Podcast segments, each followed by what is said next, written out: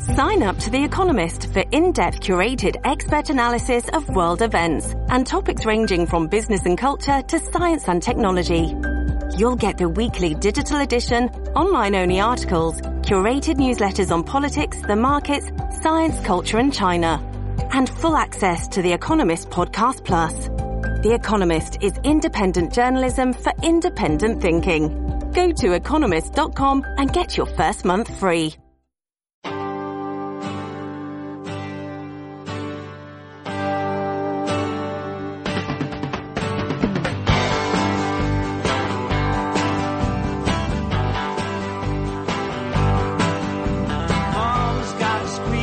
All right, just ahead of Andrew Giuliani, Joseph Tacopina, and Gavin Wax, with already two great interviews in the books. Alex Traiman, live from Jerusalem, talking about that, well, two different shootings the IDF down in uh, Gaza and the West Bank terrorist attack.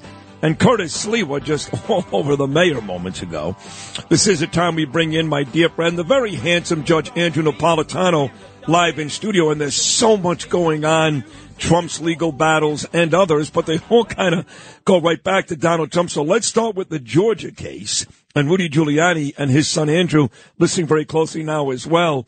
Today is uh, D-Day, Judgment Day for that ridiculous, repulsive harlot in Fulton County, Georgia, Fani Willis.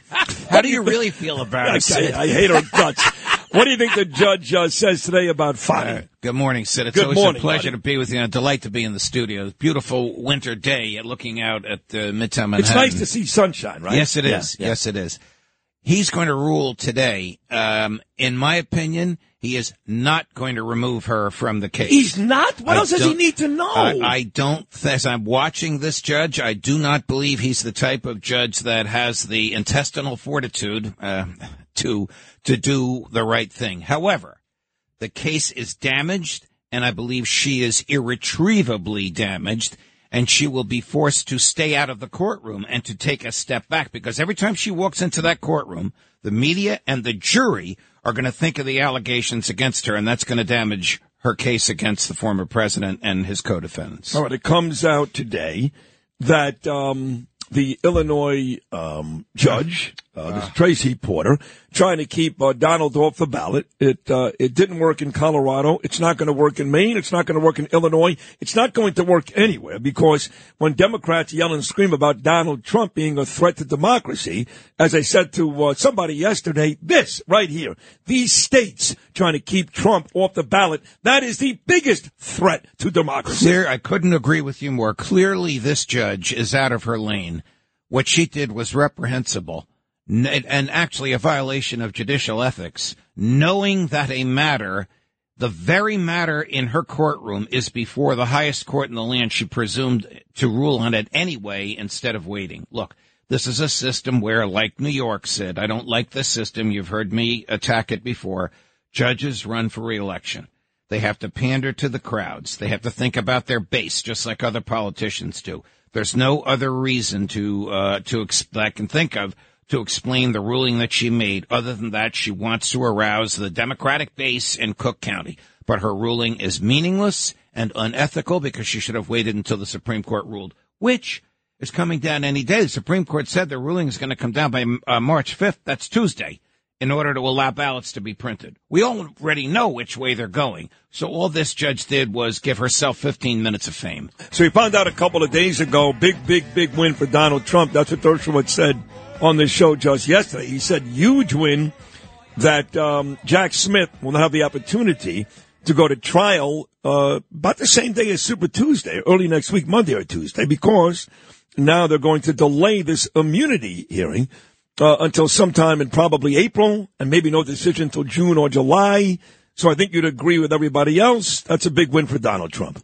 It's a big win because it's a delay, and a delay helps him. If there's no um, uh, verdict before election day, and if he wins on election day, and that seems quite probable at this point, uh, then they can forget about the case, obviously. However, I don't think the immunity is going to go his way. The only way the Chief Justice got this, them to take the case unanimously, which they did, was to frame the question in such a way that it's not going to affect the trial. Without getting too much into the weeds, The question the Supreme Court will decide is not is Donald Trump immune for everything he did while he was president, but is the president immune from criminal prosecution for his official acts? The answer to that is, of course, it is. He is. Right, right, But right. Jack Smith is going to argue to a jury that what Donald Trump did were not his official acts, and the Supreme Court is going to let him make that argument. I think the attorney did a terrible job for Donald. You know, when they, He when they, did when he answered that stupid question that Donald. First of Well, all, to well, suggest murder, that Don, murder Biden. correct, to suggest that Donald Trump would murder a political opponent is reprehensible in a courtroom, and that would have been the first part of the answer. Sure. Which, Honor, which, by the way, a- which, by the way, ironically and figuratively, not literally, that's what the Democrats are doing to Trump. Yes. They are trying to murder him. Yes. Figuratively. Yes, figuratively, because they can't defeat him politically. I would have answered the judge, that is a reprehensible question, but this is your courtroom, not mine. So the answer is, of course not. Of course, if the But why president. didn't he do that? Why didn't the attorney He, do that? he gave a dumb answer. He became the laughing stock of the legal community for a week. I can't imagine the same fellow is going to argue the case before the Supreme Court. Maybe he will and redeem himself. I don't know. I don't even know the guy's name. Like No, I know I don't Todd know- I Blanche. don't- I, know uh, Joe Tacopina. Well, Blanche is a great lawyer. Kise is a great lawyer. Joe Tacopina is in a class by himself. Best cross-examiner I've ever seen. Uh, this fellow who argued the case where the judge asked this crazy question about could the president order SEAL Team 6 to murder its political opponents. I don't know the fellow's name. I've been criticizing him for weeks. I don't know who the hell he is. And deservedly he so. He could be Dr. Scott, for all I know. you love that guy. You got to put him on your podcast one of these days. and what is he going to tell me? There are aliens Yes. in Sussex County, New yes. Jersey? Yes.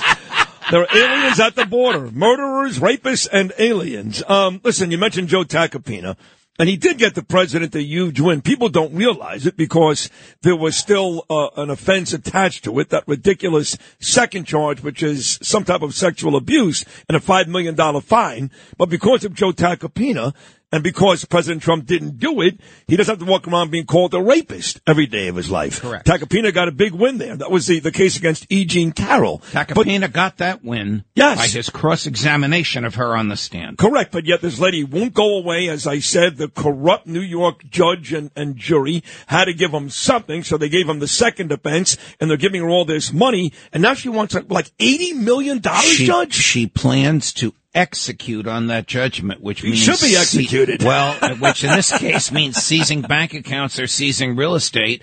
Trump has gone to the trial judge saying, "Can you give us a little bit of time?" He said, "Hey." You had 30 days. You came to me on the 25th day. I'm going to give her two days to answer and then I'll rule. There is no way he's going to delay this.